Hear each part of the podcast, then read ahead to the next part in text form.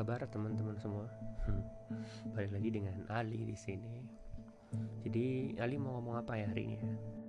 Well, jadi aku habis nonton filmnya Netflix itu yang berjudul berjudul yang judulnya Extraction yang main tuh Chris Hemsworth gitu kan dan kayaknya sempat hype banget di sosmed aku gitu jadi aku akhirnya memutuskan untuk nonton itu aku bukan orang yang seneng baca sinopsis atau prakata atau apa pun itu sebelum nonton film gitu. Tapi um, gambarannya udah tau lah Extraction judulnya ada beberapa trailer juga yang aku tonton. Intinya ada seorang prajurit gitu intinya terus menyelamatkan mengekstrak itu mengambil menyelamatkan satu orang kayak gitu. Dan gently reminder aja aku nggak bakal spoiler gitu ya. Walaupun aku di spoilerin juga nggak masalah sih karena menurutku nggak ada there's there's no point on knowing your film dan nggak bisa menikmatinya. Itu kayaknya nggak nggak masalah gitu. Jadi walaupun lu tahu plotnya lu tahu ceritanya juga nggak masalah sih menurutku ya. Kayak Game of Thrones juga aku juga nonton ada spoiler juga nggak masalah sih nah intinya adalah hmm, si jagoan utamanya ini namanya Taylor gitu Taylor Rake gitu kan. Dia harus menyelamatkan anak dari bandar narkoba terkenal India terus doi harus jadi si anak bandar narkoba terkenal India ini diculik sama bandar narkoba dari Bangladesh ini gitulah kurang lebih. Jadi ceritanya sih oke okay, itu oke okay, karena menurutku dia mengkombinasikan banyak hal-hal yang menarik dari militer gitu kayak blockade terus ada lagi tentang sniper kemudian tentang um, chopper apa helikopter itu ya yang ekspektasi awal tuh tadi tak kirain kayak film-film Amerika kebanyakan Hollywood gitu yang kayak Rambo gitu lah yang satu orang bisa ngalahin satu negara gitu kan.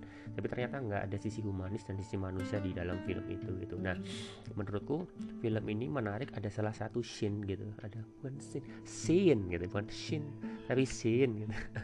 Ada satu oh, ada satu adegan ada ada potongan adegan di dalamnya yang menarik dan pengen aku omongin di sini Nah, di salah satu adegan gitu si anak yang diselamatkan ini namanya siapa ya? Ovi kalau nggak salah. Si Ovi ini diselamatkan terus dia ngobrol gitu sama si Taylor yang uh, bertugas untuk menyelamatkan dia itu. Terus um, ditanyain gitu sama si Ovi-nya gitu, "Are you scared?" gitu. Apakah kamu takut? gitu? Terus si si Taylornya menjawab gitu, "No, I'm not uh, uh, are, pertanyaan salah nih. Pertanyaan itu kayak are you always this brave? gitu. Apa kamu selalu berani seperti ini? kata si Ovi gitu kan. Terus akhirnya si si Taylor menjawab enggak enggak enggak enggak berani. Aku sebenarnya aku sebenarnya takut gitu. Nah di sini aku pengen ngomong tentang keberanian gitu bahwa terkadang keberanian ini terlalu um, dilebih-lebihkan dan terlalu didewakan gitu. Aku masih ingat sekali masa terakhir aku deg-degan waktu itu kalau nggak salah zaman zaman kuliah gitu waktu aku ada um, speech contest gitu di kampus S1 waktu itu. Dan itu adalah salah satu di mana aku deg-degan gitu. Aku takut aku nervous gitu di depan di depan banyak orang. Ya well ada banyak yang lain sih eh, takutan gitu. Cuman salah satu contoh itu aja gitu uh, menurutku untuk melakukan sebuah hal apa pun hal itu dalam kehidupan kalian entah itu milestone dalam hidup kalian sebuah pencapaian sebuah halangan sebuah sebuah tahapan baru dalam kehidupan kalian dan menurutku berani itu tidak serta merta diartikan bahwa kita tidak takut gitu. itu hanya kalau berani itu sama dengan tidak takut ya kayak di kamus besar bahasa Indonesia kali ya kalau yang namanya berani itu tidak takut tapi menurutku keberanian itu adalah di mana kita bisa memfokuskan segala sumber daya yang kita miliki, semua sources yang kita miliki untuk selalu fokus dan menyelesaikan um, tindakan yang kita lakukan itu. Nah, gimana caranya bisa biar kita bisa fokus itu? Ada sedikit ketakutan yang perlu kita punya untuk bisa memfokuskan diri menjalankan kegiatan kita tadi itu. Kenapa aku bisa ngomong kayak gini? Karena menurutku keberanian itu nggak bisa mutlak 100% kayak gitu. Ada beberapa orang punya coping mechanism sendiri, mereka punya um, cara untuk mengantisipasi hal uh, ketakutan ini dengan banyak cara gitu. Ada salah satu temanku aku ingat banget gitu, doi nggak terlalu berani ya dalam tanda kutip untuk maju di depan umum kemudian ngomong kayak itu. Nah, dan kebetulan doi ini um, pakai kacamata dan minus. Dan yang dilakukan adalah setiap kali dia berada di depan uh, orang banyak yang dia lakukan adalah dia mencopot kacamatanya dia. Yang dia lakukan adalah mencopot kacamatanya dia. Dan uh, akhirnya uh, nggak kabur dong ya kan? Jadi nggak bisa kelihatan orang-orang. Dan um, dia punya coping mekanisme yang unik karena dengan dia tidak menggunakan kacamata dia bisa tahu bahwa bahwa dia tidak bisa uh, melihat orang-orang yang melihat balik ke dia itu well coping mekanisme macam-macam ya cuman kalau menurutku hal yang paling utama dan paling penting gitu untuk biar kita bisa fokus yang tadi itu supaya kita bisa berani fokus dan bisa menyelesaikan tindakan kita atau kegiatan kita dengan baik adalah punya kadar ketakutan yang cukup. Karena dengan kadar ketakutan yang cukup itu kita bisa fokus.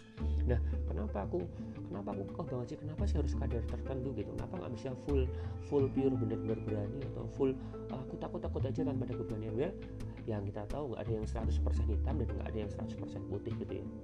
Nggak ada hal yang satu yang benar-benar pure ini pure itu nggak ada apalagi yang berhubungan sama tingkah laku manusia gitu kan. Nah, cuman um, proporsi seberapa banyak sih kadar ketakutan yang bagus dan penting buat kita itu kita sendiri yang bisa mengetahuinya kayak gitu karena gitu ada satu ada satu occasion juga ada satu kesempatan juga yang lain gitu saat aku saking takutnya kata saking takutnya untuk kalau nggak salah sih waktu mau ada kompetisi apa gitu aku lupa.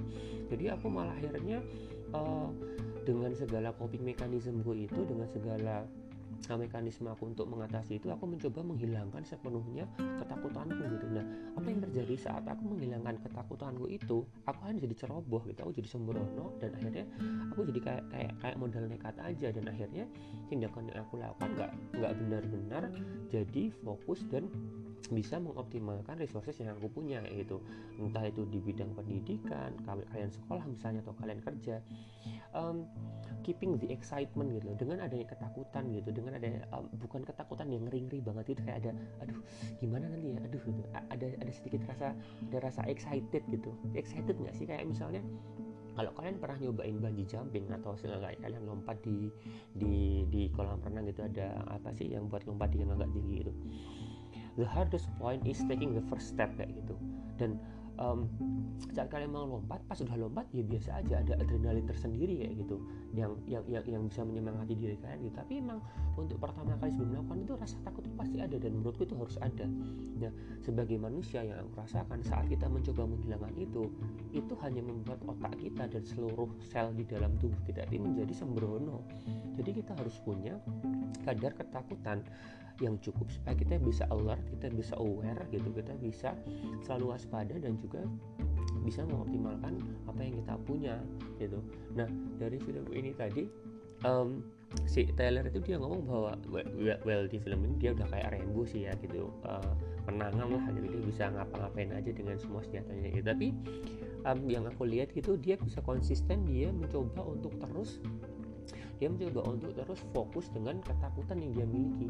Dan kalau memang nanti kalian akhirnya memutuskan untuk melihat film ini um, coba di um, ada beberapa sinematografis yang cukup baik itu saat pertama kali si Tyler lompat ke ke air gitu dan di di akhir film nanti coba um, kegiatan dia melompat ke air ini um, sebuah um, focal point gitu jadi poin um, titik poin yang khusus gitu supaya nanti kan bisa ngelihat um, filmnya jadi uh, dari perspektif yang berbeda sih menurut gue gitu. Nah kayaknya sih itu aja dari aku um, bahwa keberanian itu tidak 100% gitu harus ada sedikit kadar yang cukup untuk ketakutan supaya kita bisa tetap fokus dan konsentrasi supaya kita bisa berhasil dalam segala yang kita ingin lakukan seperti itu. Terima kasih sudah mendengarkan. Semoga kalian gak bosan dengan aku. Uh, I hope you have a nice day and see you later guys. Bye. Bye. Oh iya, spoiler lah. Si Taylor akhirnya mati. Bye.